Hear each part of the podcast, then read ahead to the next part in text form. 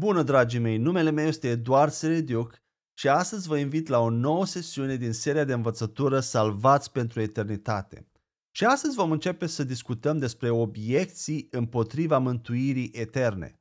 Dar înainte de a trece la obiecțiile propriu-zise, aș vrea să vorbesc mai întâi despre câteva principii sau unelte care să ne ajute să înțelegem sensul corect și intenționat al pasajelor biblice care aparent contrazic siguranța veșnică a mântuirii credincioșilor. Și în primul rând, ca un prim principiu ar fi că trebuie să ne uităm la contextul istoric și cultural al cărții căreia îi aparține pasajul și să căutăm răspunsuri la întrebări precum următoarele. Cine este autorul cărții? În ce perioadă a fost scrisă cartea? Care este tema cărții? Cui i s-a adresat? Ce probleme ale zilei a încercat să abordeze autorul? Care a fost tonul autorului și atmosfera creată de el? Când facem această cercetare, am putea găsi indicii importante despre interpretarea textului nostru inițial.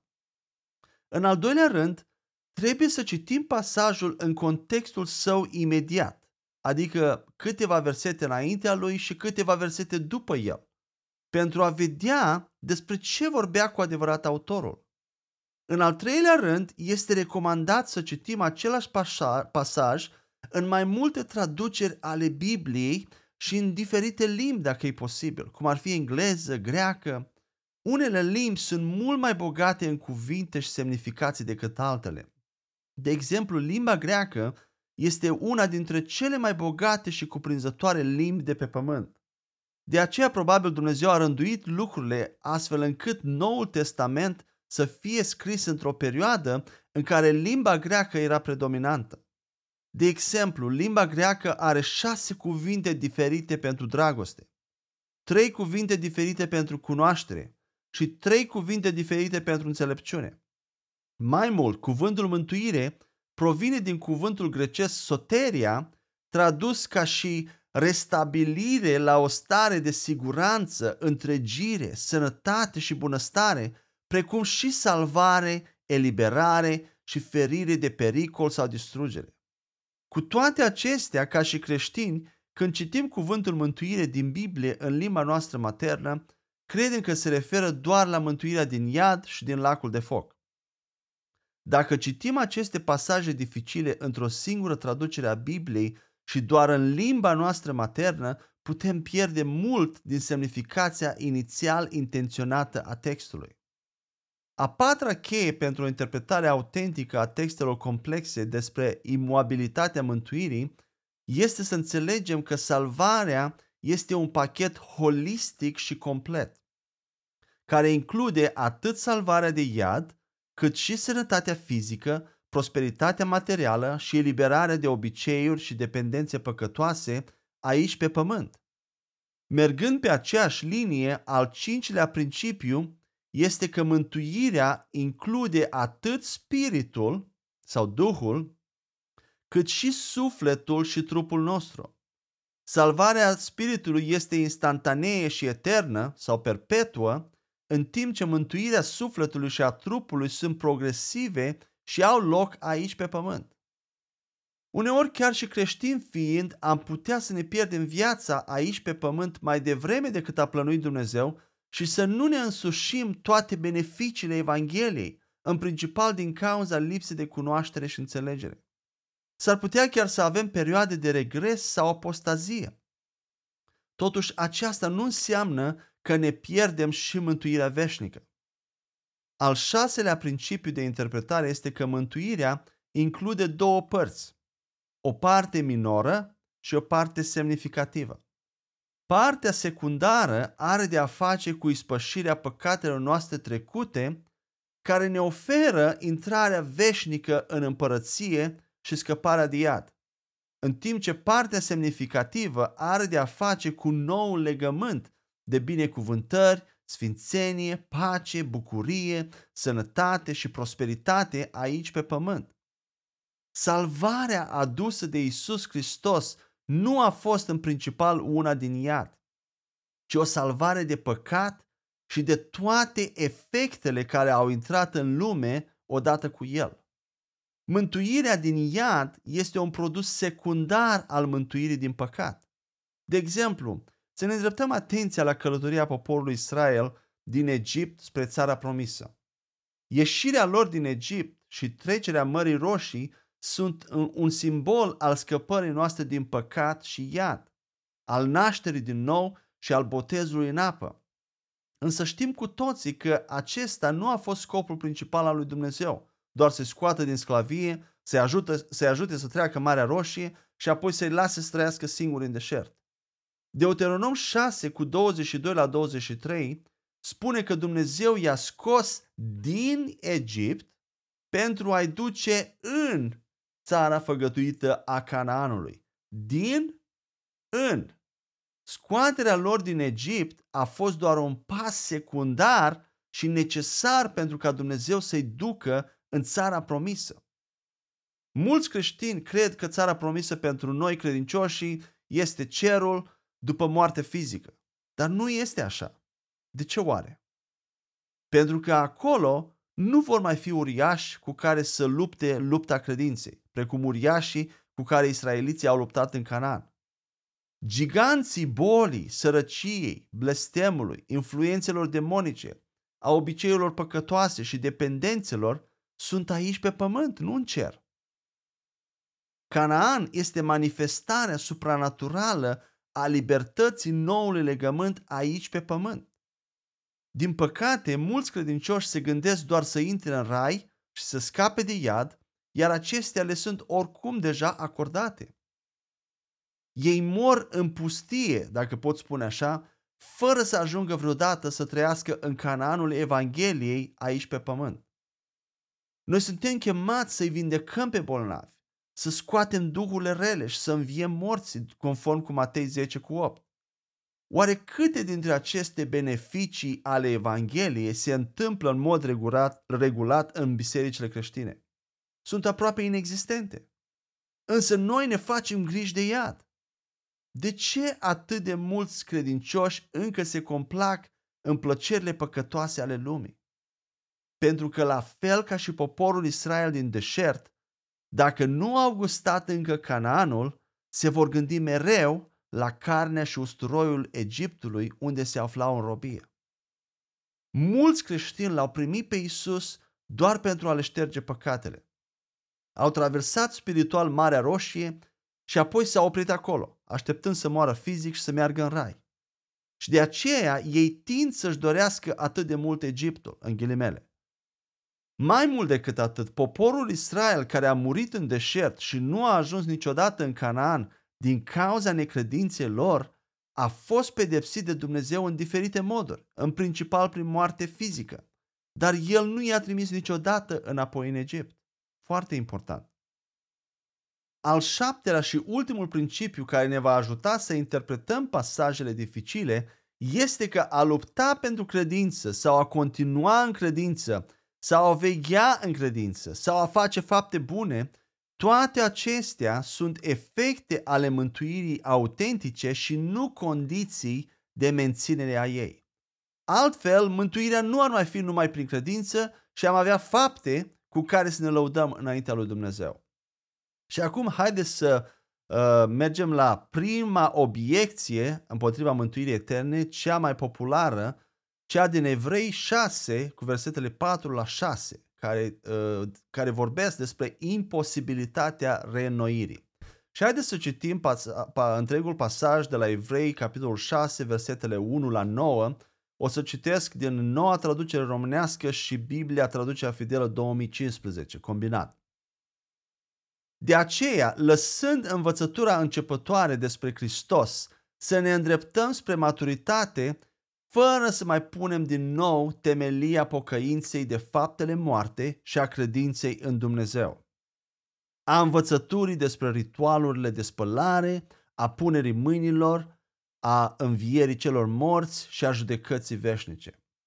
Și vom face aceasta dacă va îngădui Dumnezeu căci este imposibil pentru cei ce au fost odată luminați, au gustat darul ceresc, au fost făcuți părtași ai Duhului Sfânt, și au gustat cuvântul cel bun al lui Dumnezeu și puterele viacului care vine, dar care apoi au căzut să fie noiți iarăși spre pocăință, întrucât ei îl răstignesc din nou pentru ei pe Fiul lui Dumnezeu și îl dau să fie bagiocorit. Când pământul absoarbe ploaia care cade adesea pe el și dă o recoltă folositoare celor pentru care este cultivat, el primește binecuvântarea de la Dumnezeu. Dacă însă dă spini și mărăcini, atunci este nefolositor și este aproape să fie blestemat. Sfârșitul lui este în foc. Chiar dacă vorbim astfel, prea iubiților, totuși, în ce vă privește, suntem convinși că sunteți în stare de lucruri mai bune și care însoțesc mântuirea. Mulți oameni au învățat pe alții și unii învață și astăzi că acest pasaj arată clar că creștinii își pot pierde mântuirea. Și la prima vedere, la o simplă lectură, se pare că această interpretare este corectă. Dar așa cum este cazul multor scripturi, ar trebui să fim conștienți de erezia primei priviri. Mai întâi, să ne uităm asupra contextului istoric și a publicului țintă al cărții evrei. Din punct de vedere istoric, biserica primară era în general alcătuită din creștini evrei. Unii dintre acești oameni erau cu adevărat născuți din nou și pe deplin convinși de Hristos și de noua cale de salvare, însă alții doar s-au entuziasmat de Isus Hristos și la gândul că El este Mesia așteptat, s-au alăturat cu bucurie bisericii. Dar ei veneau din secole în care familiile lor fuseseră cufundate în tradițiile iudaice de a merge la templu pentru a-și acoperi păcatele din nou și din nou în ziua sfântă a ispășirii și de a oferi alte jertfe de animale în mod regulat. Acest sistem de sacrificii încetase în cea mai mare parte după distrugerea templului în anul 70 după Hristos. Și după ce templul a fost incendiat, soldații romani l-au dărâmat piatră cu piatră pentru a obține aurul topit care curgea printre crăpături. Probabil, chiar și după această perioadă, mai existau grupuri mici de evrei care încă mai aduceau jertfe de animale. Totuși, fără templu și fără metoda prescrisă pentru jertfe, zilele sacrificiilor de animale se terminaseră. Înainte de distrugerea templului, în momentul în care a fost scrisă cartea evrei, aceștia aveau o mentalitate de reguli, legi și sacrificii repetate, construite în ei de-a lungul sutelor de ani. Mântuirea prin har, prin credința în Hristos, reprezenta o tranziție și o îndepărtare radicală de la legea lui Moise și din această cauză mulți credincioși evrei aveau îndoiel cu privire la Hristos și oscilau în convingerea lor cu privire la El. Îl admirau pe Iisus Hristos și le plăcea noua cale, dar nu erau pe deplin convinși în inimile lor să renunțe la legea lui Moise și să o lase cu totul în urmă. Pentru ei a fost puțin cam ca trecerea de la ortodoxie, catolicism sau islam, toate acestea bazate în principal pe fapte bune, închinare la idol și tradiții, la o trecere la simpla credință în Isus Hristos. Le era greu să lase în urmă mentalitatea faptelor. Pe lângă schimbarea mentală problematică din cauza sutelor de ani de moștenire întemeiate pe lege, evreii care doreau să se dedice pe deplin lui Hristos se confruntau cu persecuția și ridiculizarea atât din partea comunităților evreiești, cât și din partea propriilor rude și membri ai familiei. Aceștia erau ca al doilea tip de pământ din Marcu 4 cu versetele 16 la 17. Pământul pietros în ce privește cuvântul lui Hristos despre mântuire. Haideți să vedem ce spune acel text. Marcu 4 cu 16 la 17. Și la fel, aceștia sunt cei semănați pe locul pietros, care după ce au auzit cuvântul, îl primesc îndată cu veselie și nu au rădăcină în ei înșiși și țin doar un timp. După aceea, când se ridică necaz sau persecuție din cauza cuvântului, îndată se poticnesc. După cum arată acest pasaj, în același fel, mulți evrei au primit cuvântul cu bucurie. Au perceput ei ceva, s-au entuziasmat, dar nu aveau rădăcină în ei înșiși. Nu erau născuți cu adevărat din nou. Când lucrurile începeau să devină grele din cauza cuvântului, când treburile nu mai mergeau atât de ușor pe cât trebuiau să meargă și când apăreau probleme cu oamenii și persecuții, acești evrei aveau tendința de a se întoarce înapoi la lege și la sistemul de jerfe de animale. Însă ei nu cădeau dintr-o stare de salvare într-o stare pierdută pentru că ei nu fuseseră de la bun început pe deplin convinși de Hristos. Probabil că la acea vreme nici măcar nu exista vreo discuție despre pierderea mântuirii, cum avem noi astăzi, sau despre a fi pierdut. Din moment ce toți evreii erau poporul lui Dumnezeu, chiar și când erau sub conducerea lui Moise. Ei vroiau să-l, să slujească pe Dumnezeu. Când poporul Israel se afla în pustie în călătoria lor către țara făgăduită, după ce au trecut Marea Roșie, Dumnezeu nu i-a amenințat niciodată că îi va trimite înapoi în Egipt, chiar și atunci când au păcătuit. Da, au fost pedepsiți pentru păcatele lor și mulți dintre ei au murit în deșert și nu au ajuns niciodată în țara promisă, dar El nu a trimis pe nimeni înapoi în Egipt, ceea ce ar însemna pentru noi creștinii să ne pierdem mântuirea. Aceasta este audiența țintă a cărții evrei. Textul în evrei se adresează în primul rând acestor oameni pe care tocmai am descris, așa cum se arată din primele două versete ale cărții evrei. Haideți să vedem, Evrei 1 cu 1 la 2. Citesc din Biblia Traducerea Fidelă 2015. Dumnezeu, care în multe dăți și în diferite feluri le-a vorbit odinioară părinților prin profeți, în aceste zile de pe urmă ne-a vorbit prin Fiul Său pe care l-a pus moștenitor a toate prin care a și făcut lumile. Părinții menționați aici sunt Avram, Isaac, Iacov și restul părinților poporului evreu. Cartea Evrei încearcă să întărească pe acești oameni în credința lor și să le explice inima Evangheliei într-un mod mai profund, contrastând-o și comparând-o cu legea lui Moise.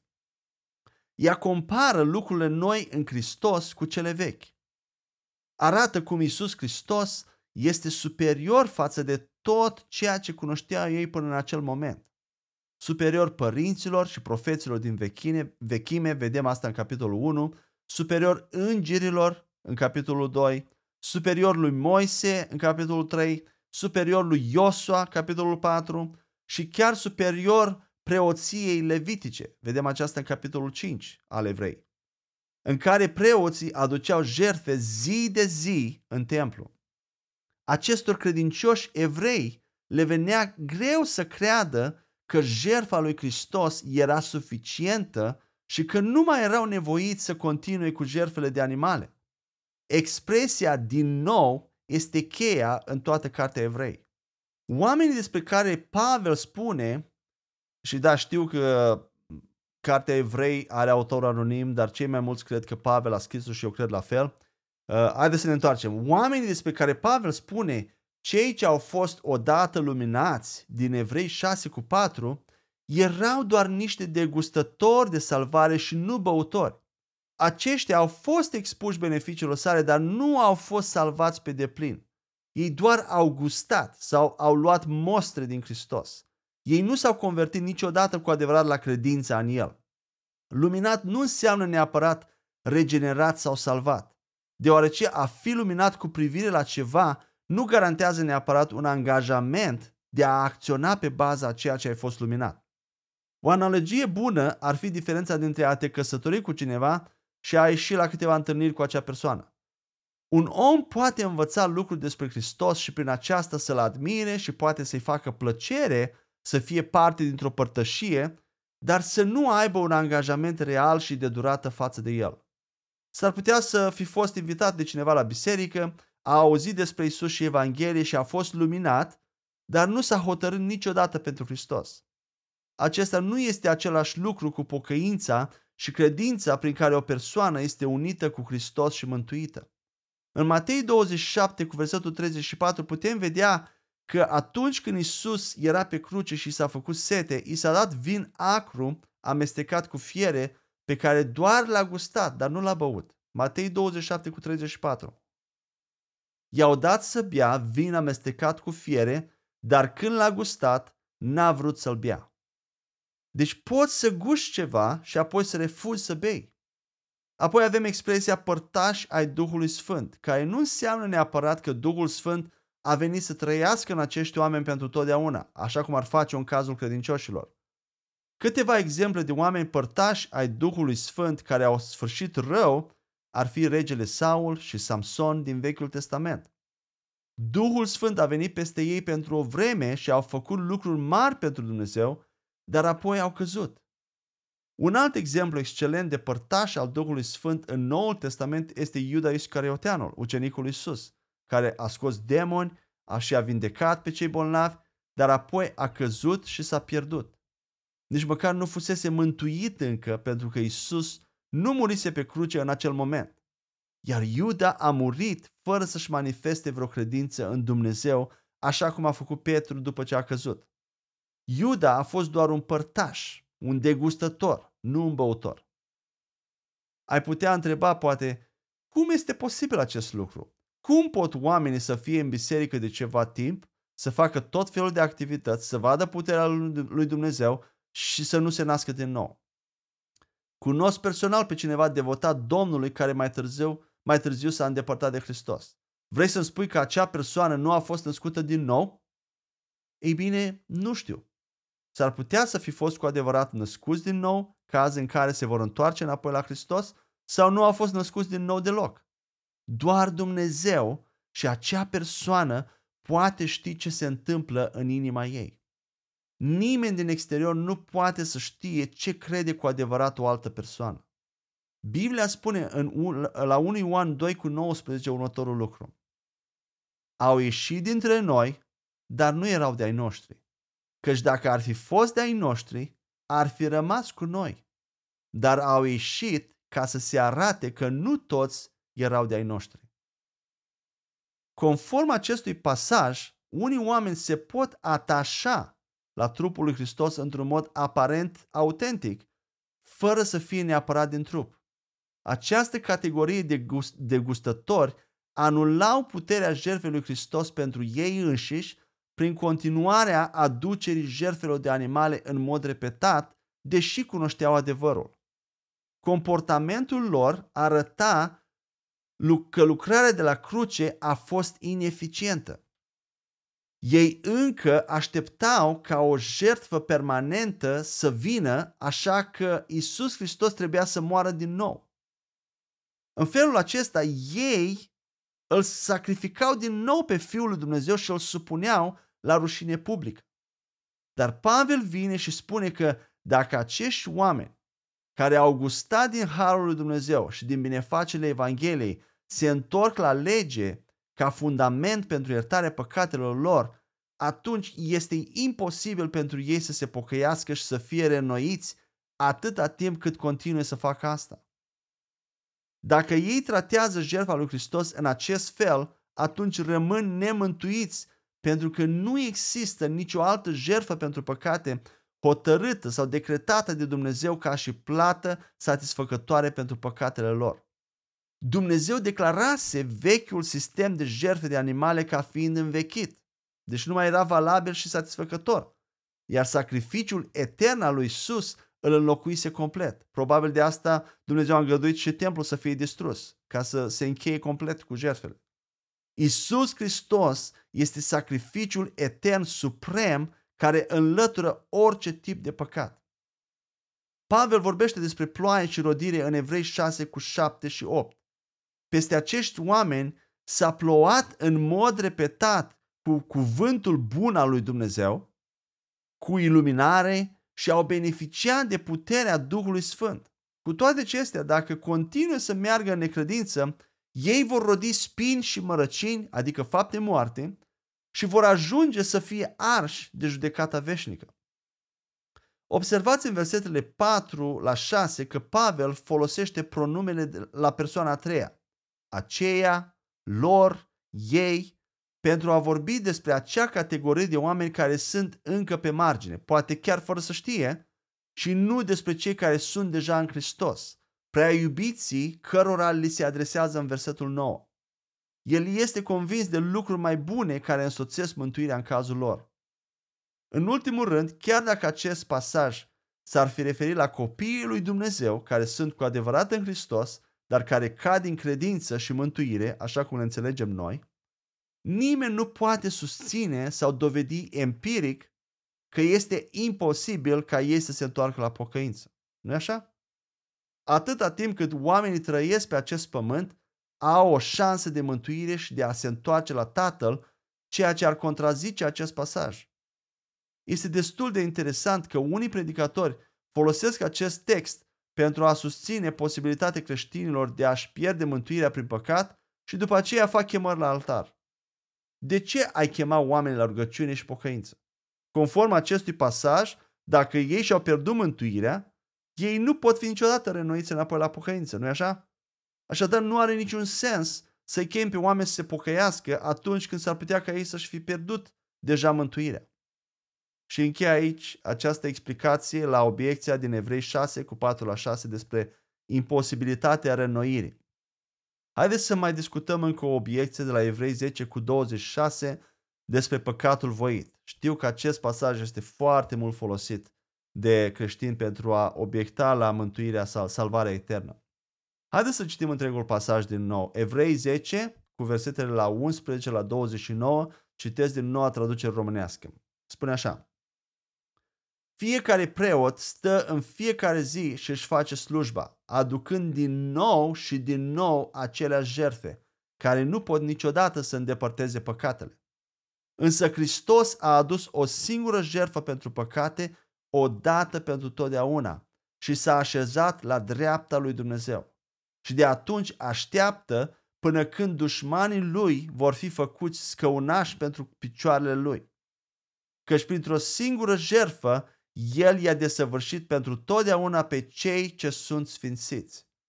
Duhul Sfânt de asemenea ne confirmă lucrul acesta, căci după ce spune, acesta este legământul pe care îl voi încheia cu ei, după acele zile, zice Domnul, voi pune legile mele în inimile lor și le voi scrie în mintea lor. Duhul Sfânt adaugă, și nu îmi voi mai aminti nici de cum de păcatele și fără de legile lor. Iar acolo unde există iertare pentru acestea, nu mai este nevoie de nicio jertfă pentru păcat. Așadar, fraților, fiindcă avem îndrăzneală să intrăm în locul preasfânt prin sângele lui Sus, pe calea cea nouă și vie pe care El a deschis-o pentru noi, prin draperia dinăuntru, adică trupul său, și fiindcă avem un mare preot peste casa lui Dumnezeu, să ne apropiem cu o inimă sinceră, în siguranța de plină a credinței, având inimile curățite de conștiința rea și trupurile spălate cu apă curată. Să ne ținem fără ezitare de speranța pe care o mărturisim, căci credincios este cel ce a promis. Să veghem unii asupra altora ca să ne îndemnăm la dragoste și la fapte bune. Să nu părăsim strângerea noastră la oaltă așa cum au unii obiceiul, ci să ne încurajăm unii pe alții cu atât mai mult cu cât vedeți că ziua se apropie. Căci dacă noi continuăm să păcătuim în mod voit, după ce am primit cunoașterea adevărului, nu mai rămâne nicio jertfă pentru păcat, ci doar o așteptare înfricoșată a judecății și furia unui foc care va distruge pe cei împotrivitori. Oricine încalcă legea lui Moise este omorât fără milă pe baza mărturiei a doi sau trei martori. Cu cât credeți că merită o pedeapsă mai aspră acela care care îl calcă în picioare pe Fiul lui Dumnezeu, care consideră întinat sângele legământului prin care a fost sfințit și care îl insultă pe Duhul Harului. Cea mai obișnuită interpretare a acestui pasaj, care apare de obicei ca o, obie- ca o obiecție la siguranța mântuirii, este că dacă creștinii autentici continuă să păcătuiască intenționat și dacă se complac în păcat în mod repetat, își pot pierde mântuirea. Ei se pot aștepta doar la judecata și pedeapsa finală. Totuși, acest pasaj tratează aceeași problemă discutată în Evrei 6 cu 1 la 9. Contextul aici este contrastul dintre jertfele repetate din Vechiul Testament, care nu au înlăturat niciodată păcatele, vezi versetul 11, și singura jertfă a lui Hristos pentru toate păcatele din toate timpurile, vezi versetele 12 și 14. Versetul 18 indică faptul că din moment ce iertarea a venit numai prin jertfa lui Hristos, nu mai există nicio altă jertfă valabilă și acceptabilă pentru păcat. Această ultimă frază este repetată în versetul 26. Nu mai rămâne jertfă pentru păcate. Ceea ce dovedește că Pavel este încă în același context când vorbește despre păcatul intenționat.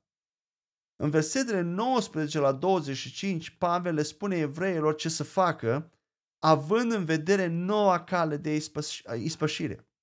Apoi, în versetul 26, care începe cu cuvântul căci, cunoașterea adevărului la care se referă este tocmai ceea ce le spusese deja. Adică există o singură jertfă pentru păcat. Acesta este adevărul sau cunoaște adevărul. Păcătuirea cu voia nu se referă la fapte păcătoase intenționate care i-ar face pe credincioși să-și piardă mântuirea și să aștepte judecata terifiantă a lui Dumnezeu, ci la păcatul voit al necredinței în jertfa lui Isus dată odată pentru totdeauna. Acesta este singurul păcat de care Duhul Sfânt încearcă acum să convingă lumea, conform cu Ioan 16. Păcatul de a nu crede în Isus și de a respinge plata aprobată de Dumnezeu pentru păcate. Cu alte cuvinte, Pavel spune cam așa. Frații mei evrei, vă tot spun că nu mai există jertfe repetate de animale pentru păcate, ci doar o singură jertfă a lui Isus. Ăsta este adevărul. Dar dacă continuați să păcătuiți de bună voie, necrezând acest adevăr și vă întoarceți la lege, nu mai rămâne altă jertfă pentru păcatele voastre și veți rămâne nemântuiți sub mânia lui Dumnezeu. Apoi continuă în versetele 28 și 29 spunând că ori de câte ori cineva nu a ascultat de legea lui Moise și a pus-o deoparte, acea persoană a murit fără milă. Cu mult mai severă va fi pedeapsa celor care dau la o parte legea lui Hristos, îl calcă în picioare pe Fiul lui Dumnezeu și consideră ca necurat și obișnuit, grecescul koinon, adică comun sau obișnuit. Consideră ca fiind comun sau obișnuit sângele legământului prin care au fost sfințiți, insultând astfel spiritul Harului sau Duhul Harului. Acesta este păcatul voit despre care vorbește Pavel aici. Uh, cred că am spus destul de multe în aceste două pasaje și uh, probabil uh, o, să, o să doriți să vă întoarceți să ascultați din nou sau să meditați, să vedeți toate aceste argumente într-o viteză sau un ritm mai încet. Uh, dar sper din toată inima că vor fi o binecuvântare, aceste, această sesiune va fi o binecuvântare pentru dumneavoastră și vă va ajuta, uh, vă va aduce libertate, va aduce eliberare, pace, bucurie și acesta este scopul pentru care fac aceste sesiuni, pentru că ele m-au eliberat pe mine. Aceste adevăruri m-au eliberat pe mine întâi și vreau să le aduc, să le pun acolo pentru oricine este interesat și oricine a dorit să afle o explicație la aceste pasaje destul de complexe uh, cu privire la mântuire. Până ne vedem data viitoare sau ne auzim data viitoare, mai bine zis, uh, mă rog ca Dumnezeu să vă binecuvinteze și să vă înconjoare cu favoarea Lui și cu harul Lui în toate domeniile vieții dumneavoastră. Amin.